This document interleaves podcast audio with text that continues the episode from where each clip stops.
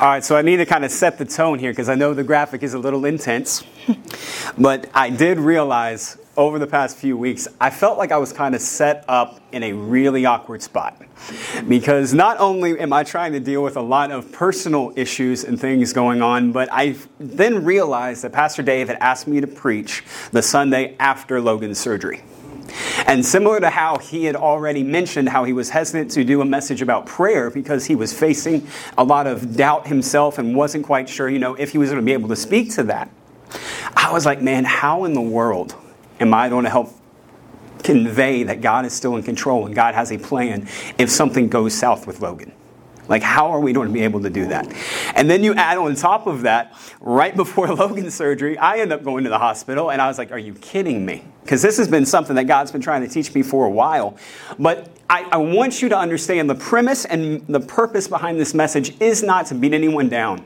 It is not to just say, hey, we are stuck in this pit of despair and we're just sort of fade away. No, this is meant as an encouragement.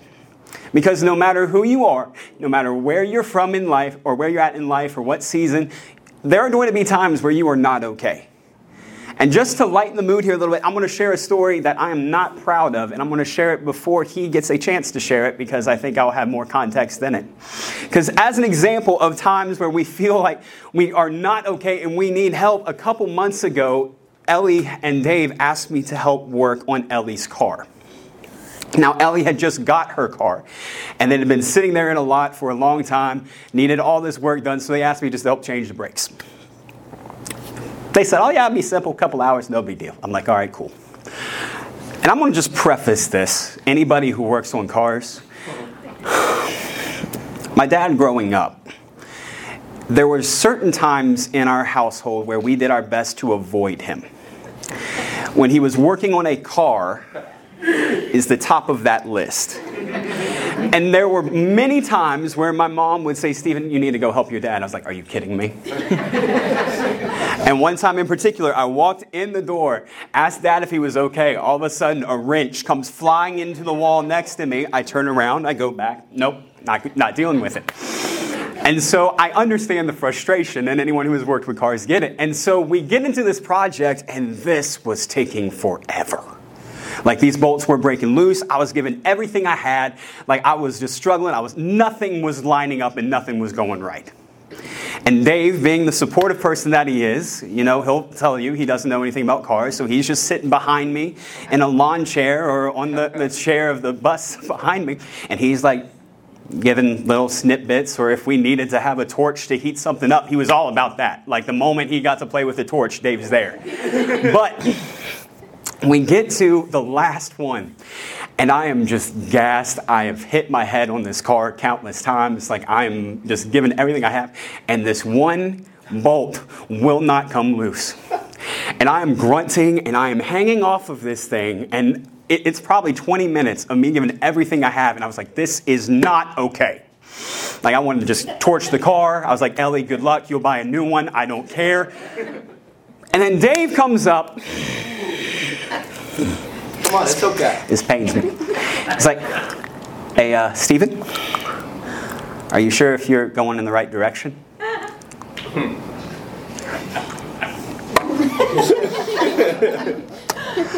and for a while, I was like, yes, I know. And I kept trying to shush him, but he was persistent and he kept coming back. And finally, he's like, Stephen, are you sure? And I was like, you know what? Fine, we'll try it just to prove my point. Me being all confident that I'm about to win this debate and everything's to be fine. I didn't win the debate. the thing popped right off, and then yeah. all of a sudden, not only is he sitting behind me, you know, with feedback, but then he has a smug smile across his face, feeling like he won some victory. But I use that story to kind of set the tone because there are so many of us who, when we are facing opposition, we are facing challenges, we are facing obstacles, we get so caught up into what we feel like we can do on our own we get so locked in on how we view the situation, so locked in on what we feel we're capable of handling, that we block out all the outside sources. And as Christians and believers, we have a source that is there in ways that we can't imagine, like a freedom and a truth that the world itself doesn't have. And I hate using the analogy of putting Pastor Dave in any role similar to what God does for us, but there are times where he will speak and, sometimes we'll try to shush it, we'll try to block it out. But there are so many things in his word and so many stories of how God used opposition and challenges to bring people back. And so we're going to be bouncing around a lot here, but mainly we're going to be in Romans. So if you have your Bibles or want to hop up on your phone, we're going to Romans uh, chapter 7, and we're going to be starting in verses 20, and then we'll be hopping over to uh, chapter 8 here in a bit. But this passage, I, I love this passage because I, I'm sure if I said by a show of hands, how many of y'all have heard of the Apostle Paul? Raise your hand real quick. So, quite a few of us. Okay? This guy is known as one of the premier missionaries, if not the top missionary of all time. Like, he wrote a majority of the Old Testament. He discipled Timothy and other people. He was one of the big leaders in the church and helping them grow. Like, this guy is what we would call a primo Christian with a level of faith and resolve that many of us do not have. Yet, no matter how much we strive, that it's incredible what he does. But the awesome thing about this passage that we're about to read is we get to see a side of Paul that many of us don't really want to see. We look at the Bible heroes or the people in the Bible as like these heroes of a time far away where you know God was there and God was active and God was present and so they had more fa- they had more reason to have faith because they were seeing God move in these crazy drastic ways. But even with this and Paul being who he is, he shows us, and that's my first point, that it's okay not to be okay. And so if we read here, and it starts in verse 20 of chapter 7 Now, if I do that I, w- I would not, it is no more that I do it, but sin that dwelleth in me. I find then a law that when I would do good, evil is present with me. For I delight in the law of God after the inward man. But I see another law in my members warring against the law of my mind and bringing me into captivity to the law of sin which is in my members.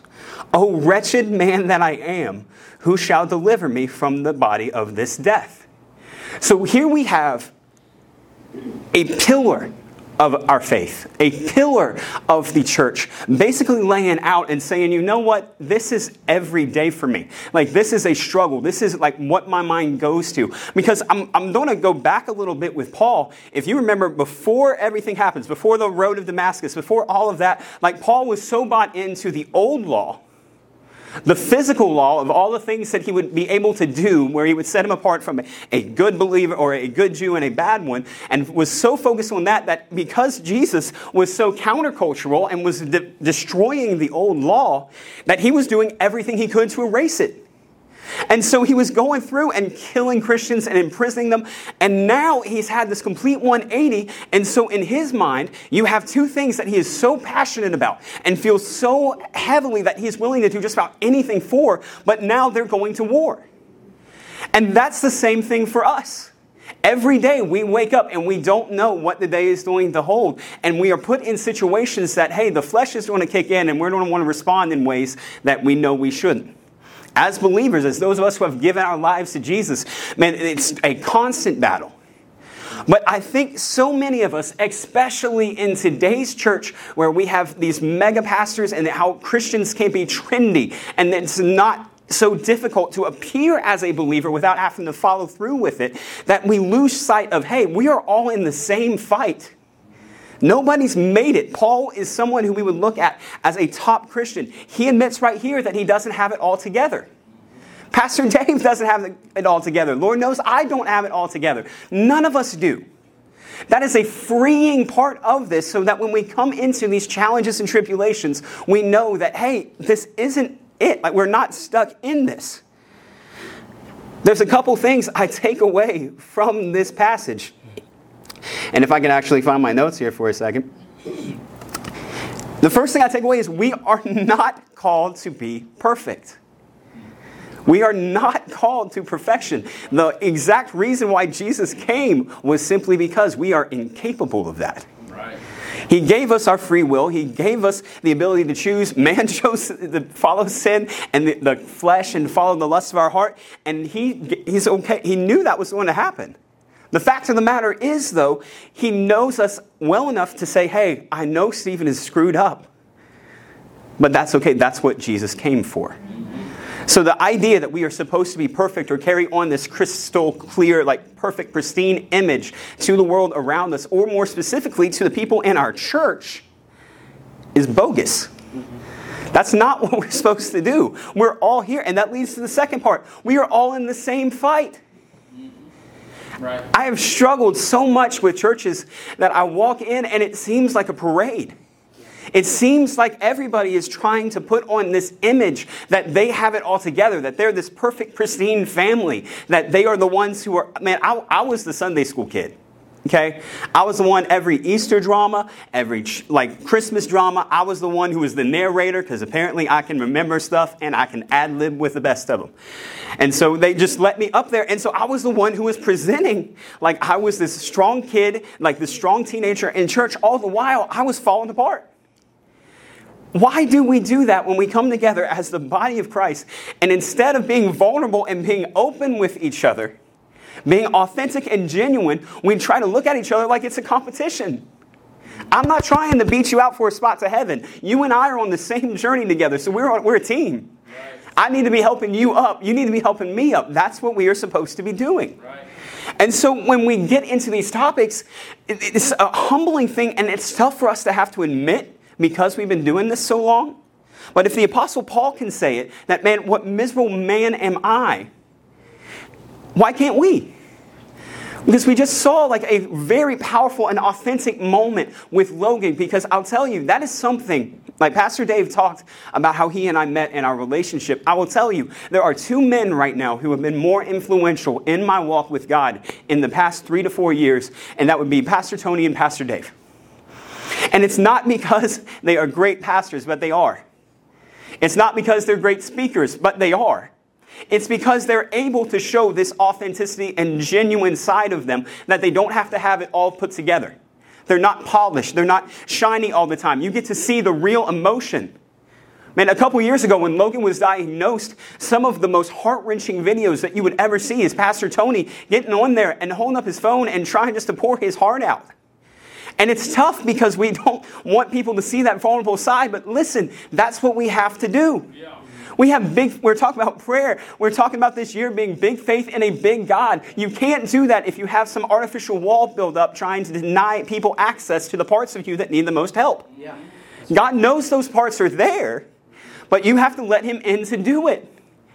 And we'll get into some of the resources that He has for it, but just remember, we're in the same fight. And lastly, we all need the same Savior. Like I just said, we're not in a competition, and it's not me trying to rank higher so that my mansion in heaven is nicer than yours. That, that's not how it's supposed to go. What I'm supposed to do is recognize that, hey, I'm here because of Jesus. Because if we read that last verse there, I didn't have a slide for it, but in chapter 7 and verse 25, I thank God through Jesus Christ our Lord. So then with the mind, I myself serve the law of God, but with the flesh, the law of sin. He's saying, you know what? There is no other way I can do this on my own without Jesus. Thank God for Jesus Christ. That is the only one, and He's the same Savior that each and every one of us need. And it's not in the superficial way of acting like everything is okay all the time. It's not something that we can earn. It's not something we acquire through our actions. It's not anything that we can take care of ourselves. It is solely through Christ. And Paul lays that out clearly for us. So, first thing is it is okay to not be okay. Now, this one's a little tough for me. It's okay to ask for help. Clearly, I don't like taking help on things I think I know. We have this sense of control, we have this sense of authority, we have this sense of power in situations where we feel like we know how it needs to be handled and know that we are capable of handling it. That's arrogance. Because clearly, none of us have it all together. None of us know everything. Like, I, I work with a lot of people who have been at a lot of jobs, and some of them have been at this job for a long time. The moment they stop asking questions, the moment they stop learning and thinking they have it all together, is the moment where things go wrong.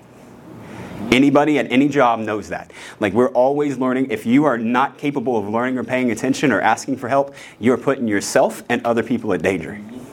And as a church this this small and has been growing and has been seeing God move in amazing ways, man, we can't have those type of liabilities I, I know for me, especially, of just looking and saying, you know what, I've got this, and I'm just going to power through.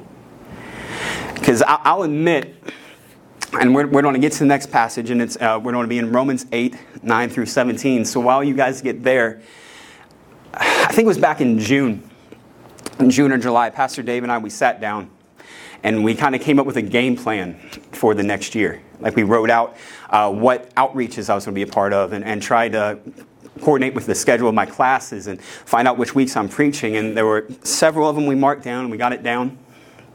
And I am terrible at saying no to things. Okay, I'll admit it. I'm terrible at saying no to things. And so time goes by and we, we go through a couple of the messages, and then there's one in October I felt I had plenty of time for. It. Plenty of time. All of a sudden, I got invited to go to a football game. And it wasn't just a football game, it was the senior night for one of the young men at our youth group who I have gotten to know very well. Like, I view him as a younger brother. He and his mom asked me to come to senior night, so I'm like, okay, I can be there. It's Friday night. I can go to the football game. I'll have all day Saturday and Sunday morning to prepare, to finalize notes on the message. I'm good. No problem. All of a sudden, another teen reached out to me and he's like, hey, my last cross country meet is Saturday. Can you be there? And this was special because you might have heard I get a little loud at sporting events. A little bit. I may or may not have worn a couple costumes to events and have made teens very uncomfortable and questioning whether or not they want me there. but one parent had made I didn't think they knew who they were talking to when they did this, but they said, hey, you know what? We'll buy a mascot outfit if you'll wear it. Do you know me? and so I was like, bet. And so this was the last time for us to be able to do it. And so I was like, all right, this is the last one. They got the outfit. I got to be there. Okay, cool. So Friday night football game, Saturday morning cross country meet. Saturday I'll be able to study. Sunday morning I'll be able to study. I'll prep it up. Then Bryce Copeland calls me and informs me that that weekend is Midnight Madness. For those of you who don't know what Midnight Madness is, Midnight Madness is the lock in that Fellowship Baptist Church does every year with their teens. That was Friday night. You seeing the problem here? And so I, I without thinking, without asking for help, without evaluating my priorities, because I felt like I could handle it, I said, sure. And so I have Friday night football game. Friday night into Saturday morning, midnight madness. Saturday morning cross country meet. Saturday afternoon, I die. Saturday evening, I'll wake up, study a little bit, then study Sunday morning, and then I'm good to go.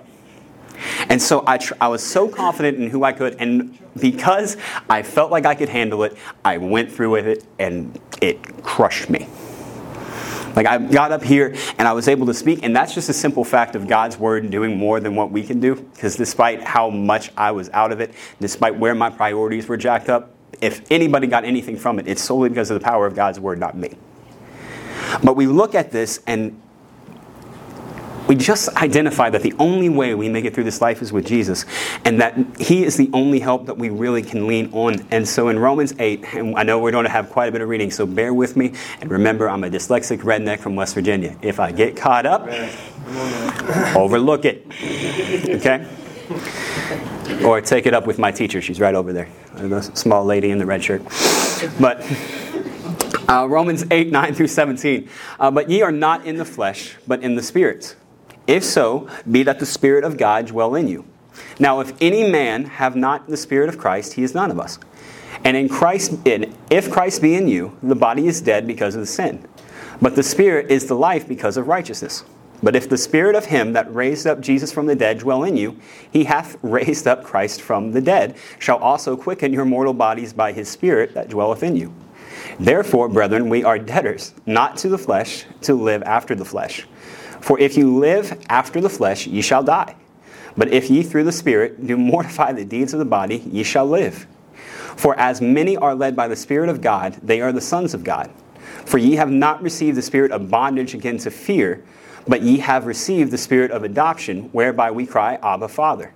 The Spirit itself bears witness with our spirit that we are the children of God. And if children, then heirs, heirs of God, and joint heirs with Christ, if so be that we suffer with him, that we might also glorify, or might may be also, see, told you, that we may be also glorified together. That's him basically laying out, like, hey, this is how this is going to go. Like the flesh and, and God, they don't go hand in hand. Like th- these are two colliding forces that are going to be going to war till God calls us home. And you can't serve both of them. He lays it out very clearly that, hey, if you are with God, you're one of His children, like the Spirit's in you, you're not serving the flesh. Like the, the, the, old you has passed away. We've heard that passage uh, so many times. But the focus is really hey, God's our only hope, and this is what this looks like. He's, he talks about how he has to come inside us and how we are no longer confined or bonded by the, sin, by the life we had before. I'm to tell you, like, hardships and challenges will come. It's not a question of if, it's a question of when. How we respond to it is based on where our priorities are, and then our priorities will dictate how we our, our, our eh, how our outward life looks. The fruit of the Spirit is evident. Like God's, the Bible says, you will know them by their fruits. What are your priorities and where is your heart? And God's not just leaving us on our own here. I said we were going to get to a couple of the things that He's given us because He's, get, he's given us more resources than we really give Him credit for. Some, so many people, I know when I heard pastors who were preaching about things like this of, hey, just give this to God. If you're going through hardship, just you're not praying enough, or you know, it's okay to just let it go. Like it's not that big of a deal. No, like it's a fight. It is a battle. And for him, Jesus knows this, and God knows this to the point where he has given us resources enabled to handle this. First one is his word. In Psalms 119, 105, Thy word is a lamp unto my feet and a light unto my path. That does not say spotlight. That does not say it just lights up the room completely. it, it is a lamp. Anybody who is using a lamp, you are not seeing that far ahead. You see a couple steps in front of you, that's it if you're lucky. That's not, so God hasn't promised us that we are going to see clearly ahead of us so that we know exactly what is in store down the road. He's like, hey, you have a couple steps in front of you, and you got to trust me and know that I'm st- taking you in the right direction, that I'm not going to steer you wrong. Something that we tend to lean into is like, man, God, why didn't you let this happen? God wants our obedience before we know the outcome. Like there are so many stories in the Bible. Like we met, we talked about the story of Jonah a few months ago. And it was like, man, I wonder how different the story would have been if God had told Jonah, hey, you can go to Nineveh, you're not going to die. They're not going to touch you. They're not going to hurt you. Everything is going to be okay. I just need you to go there. I have a feeling Jonah would be a little more apt to go, don't you think? Yep.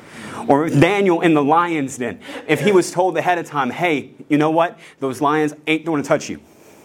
They're not going to get near you. You're going to be able to sit down there and it'll be calm, and we're going to use this in a powerful, powerful way. Daniel will be able to sit there in the confidence of knowing that God is there with him. God doesn't say that He's going to lay out His plans for us completely because we can't fathom it anyway. Like I just described, I'm a redneck from West Virginia. Okay? Want me to work on a car? I can do that pretty well. You want me to shoot a gun? Now we're talking. But if you're asking me to plan and come to, come to uh, grips with everything that God has in store, I can't do that. But His Word is a lamp and it's something that you constantly have to lean into, something you have to use, and you've got to pay attention and keep it with you. That's why it says, Keep thy word in my heart, so I will not sin against you. It's not just something we pick up on Sundays, it's something you have with you everywhere you go. Second one is prayer. Jeremiah 29, 12 through 13. Then shall you call upon me, and ye shall go and pray unto me, and I will hearken unto you. And ye shall seek me and find me, and you will search for me with all your heart. He hears us. We, we don't, so many times we want to hear from Him and we want to see Him do something, but we don't really realize even what a gift it is to have Him hear us. Right. I have been, I'm, I'm somebody that I will not really vent until I've gotten to the point where I have to. And in those moments, I don't want somebody to respond to everything that I say. Like there are so many times where I snap and I'm like, can you just stop? Like I, I, just, I, I know you want to help me, but I just need to let this out. I need you just to hear me. I, I need to know that you're there. Like I, I need just this chance to get this off my heart. Man, anyone in the farm, like if you're around horses or animals, you know, man, one of the reasons why they have such a powerful presence and a comfort to people who are dealing with hardship is because guess what? They ain't talking back to you. They give you their, their presence, their comfort, but you can go up there and say whatever you want. And guess what? Nobody else is going to know what you say to them. It's, it's great. Mm-hmm. But that is, that is a side of prayer we don't really look at. Is you know what? God's there and He's listening and He hears everything that we have to say. He's got his plan and he's going to do what he wants to do, but he's not going to hold it against us if we're angry or upset or just pouring our heart out to him. That's what he wants. Like it lays us out uh, as saying uh, that we are the children of God. Man, there have been a lot of times, and I can say this with them in here. I've said things my parents don't like. I think it gets worse the older I get because I really just don't care and I'm being more like my dad. And then it, it's just messy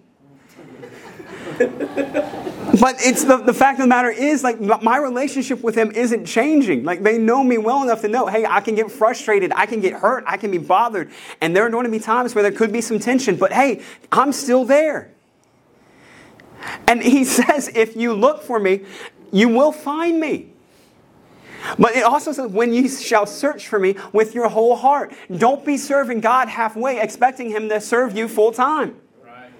Don't be looking at and saying, God, where are you at? When the only time you've given him is an hour on Sunday. Don't be looking at it and saying, Hey, God, where are you at? And what's going on? And why aren't you answering me? When you're not giving his, a chance through His Word, you're not reaching out and being in the right community, you can't blame God for you not carrying your part. Right. It's a two way conversation. And so, even with that, like there are times we can feel like we don't know what to say, and that's where the Holy Spirit comes into it. First, in John 14, 26, but the Comforter, which is the Holy Ghost, whom the Father will send in my name, he shall teach you all things and bring all things to your remembrance, whatsoever I have said unto you. He is a comforter. It talks about how he intercedes for us. It's just there as a resource and that line of support. That way we know, okay, we have somebody with us or something with us all the time. Like Jesus, when he was ascended back into heaven, he's like, it's better for me to go so that the Comforter can come. That is a powerful tool and a powerful resource and a blessing we take for granted way too much. Right. And the last one for this point is godly community. When we were planning this church a couple years ago, some of the key words that we kept talking about. And I, I thought it was funny because we kept arguing around the same words and we kept using them over and over again, but we all knew what we were trying to say. We kept using authentic, we kept using genuine, we kept using real. These, this was the type of culture we wanted to set as a church of, hey, we're just real people who are trying to serve a real God. There's nothing fancy about us. There's nothing special. There's nothing that puts us at a higher tier. Man, we are all in the same fight, on the same team, needing the same Jesus. And when you're around people who have that same view, God is able to speak into your life in a way that you would not be able in isolation. We, the life groups here at Thrive, I'm not in the old person one yet. Yet. I got a, got a year. But I, st- even with the young adults group, man, we have had some deep conversations. And we are not just like meeting on Mondays, but we are going through life together. They know me well enough that if they see something that is out of whack, they can come and call me on it and point something out because sometimes you need a different perspective. The same way I was locked in and not paying attention to what direction the ratchet was going, somebody was able to speak in and help me with it.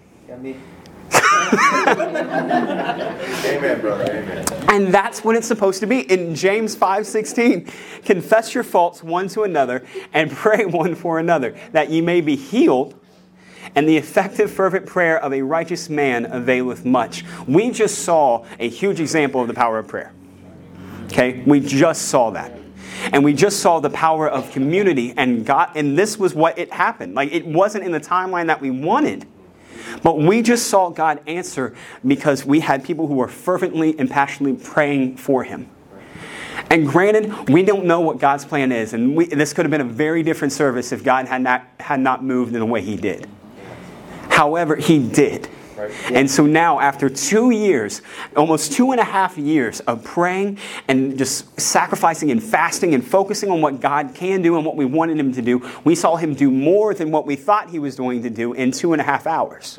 Yeah. Right. That's amazing. But it was just a staple and a picture of what the church, likes, church looks like when it comes together. Because even when we were going to uh, different youth groups and youth camps over these past couple years, churches heard about Logan. They knew what was going on with Logan. And so people that I have never met before are now coming up and asking me, How's Logan? And hey, man, we've been praying for him. Yeah. That's what the church is. That's what happens when people who are on the same path and recognize who they are in Christ and what our life with Him is supposed to look like happens. Mountains move. Mm-hmm. Cancer gets removed. Yep.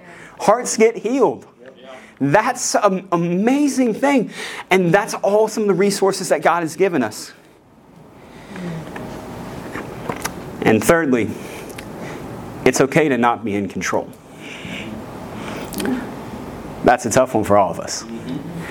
Like, I, have battled with anxiety a majority of my life. And as I study into it and I look at it, it's more of a fear of not being in control. Like anxiety walks hand in hand with pride and control because you know what, I feel like I should be handling this, and because I don't know how to, it causes me to be anxious.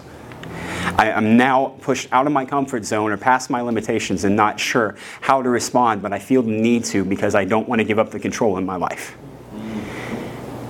That's what God has called us to. And that's not a burden. That's not a punishment. That's not a demotion. That is a gift that He already has a plan for us. And all we have to do is trust Him and follow Him, and it will be greater than anything that we've ever seen. In Romans 8, 18 through 27, for I reckon that the sufferings of this present time are not worthy to be compared with the glory which shall be revealed in us. For it, the earnest expectation of the creature waiteth for the manifestation of the sons of God. For the creature as it was made subject to vanity, not willing, but by reason of him who has subject the same in hope. Because the creature itself also shall be delivered from the bondage of corruption into the glorious liberty of the children of God. For we know that all that the whole creation groaneth and travelleth in pain together until now. And not only they, but ourselves also, which have the, fir- the first fruits of the Spirit, even we ourselves groan within ourselves waiting for the adoption to wit the redemption of our body. For we are saved by hope. But hope that is seen is not hope. For what a man seeth, why doth he yet hope? But if we hope for what we see not, then do we, do we with patience wait for it. Likewise, the Spirit also helpeth our infirmities, for we know not what we should pray for as we ought, but the Spirit itself makes intercessions for us with groanings which cannot be uttered. And we searcheth, and he that searcheth the heart knoweth that is the mind of the Spirit, because he maketh intercession for us, for the saints according to the will of God. And here we go. And we know all things work together for good to them that love God, to them who are called according to his purpose. For whom he did foreknow, he also did predestine to be conformed to the image of his Son, that he might be the firstborn among many brethren. I could have just read. I could have just read that one verse and just left it at that, but I, I want to make a point here because it talks about the creature and it talks about how it, it's not just us. The whole world is affected by the sin that is going on. Mm-hmm. Okay? And I think it's ironic that Paul, a tent maker, is talking about this because I don't know how many of y'all have spent a night in a tent. It's not comfortable. Okay? It is not comfortable. Last time I was in a tent, we had a uh, that was before Thrive was like official. It was at a Catalyst camp out, and the odd thing was the own or not Catalyst. It was a Emerge back in the day. There was like eight of us, and we were all supposed to stay outside. But for some odd reason, I was the only one who ended up sleeping outside because there was a house. and everyone decided they wanted to sleep in the house, not the tent. Well, I was going to prove a point, and I had a very rough night. because tents are not comfortable. They shake with the wind, they're noisy. You hear everything around you. And it's a temporary basis. It's not something that is meant for long term living. It is a temporary shelter for times when you are traveling or when you're out in a spot that you don't know. Isn't that ironic when Paul is talking about that when that is exactly what we are doing? This life here is a temporary thing. Yeah. This life here is a temporary shelter. It's a temporary form. And yet, we view it as if it's supposed to be this stable foundation and it's supposed to be perfect and secure and we're supposed to feel comfortable here. No, we're not. If you're comfortable here, you're missing how great of a thing God is building for us because you're focused on what you're building here instead of what is coming. I'll take being uncomfortable for a few years because I get to know because God is gone and He's like we heard the messages and we've heard the, the passages where it says, I'm going to prepare a place for you. I'm convinced that heaven's going to be a custom job. Okay? I want I want a nice cabin. I want Dave as far away from me as I can. No, I'm kidding. but that, that's the thing, though, because we heard it talks about how there are groanings and the whole earth is groaning. We're not going to be groaning anymore. There's not going to be any pain. There's not going to be any cancer. There's not going to be any tribulation. There's not going to be any hardship. We get to live a perfect eternity with God the Father. That is something that we should be celebrating. It's not something that we should look at as like a pity of, man, this will come eventually, but right now I'm focused here. No, stop worrying about your tent and focus on the house. Stop focusing on the temporary when God has called us to the eternal. The whole point of our relationship with Jesus is the fact that we now have security in the eternal side of it and not solely on the physical. This is what Paul said in chapter 7. He was talking about the war of the flesh when he was focused on the law of the flesh, the Old Testament law, where it was all these things that you had to do to get God's approval. It doesn't have to happen. God won that. And so now it is about our relationship with Him and how much we're willing to follow Him. It's not easy. It's not pretty. It's not always the way we imagine it or want to see it, but the fact of the matter is, it's more beautiful and well put together than anything you and I could ever create. There is a purpose for it. And I know that in a, in a group this big, because I'll, I'll be honest, I'll put myself in here. There are people in here who are facing hardships and challenges and are terrified and don't know how they're going to move forward. There are people in here who are dealing with things that you maybe have been dealing with for a long time. Those things that are locked away in the closet, that out of sight, out of mind. You know what? God doesn't have to have access to this because I'm able to do this without it. No, that needs to be dealt with at some point. Like God says, hey, you will find me if you seek me with your whole heart. Stop hiding away parts of your life that you feel like are too messy for God. Stop hiding, holding on to luggage or baggage from things that have happened a long time ago, from people who may or may not have knowingly or unknowingly caused you pain and anguish. Things that you have held on to in a bitterness that is built in because God didn't move in the way you wanted Him to. He's made it clear He's going to follow through. I have not seen a promise that God has not kept. And the same God in the Old Testament, the same God who rose from the dead, the same God who protected Paul on so many different missions, is the same God with us today. Right, right. So I'm, I'm going to ask Victor to come up. And if he wants to start playing, and I want you guys just to bow your heads and, and close your eyes for just a minute. Because, like I said, I want this to be an encouragement. I don't want this to be a, a beat down or for somebody to feel like I'm calling them out. No, I want you to recognize that, hey, some of you are sitting here and saying, I'm not, I'm not okay. And that's fine.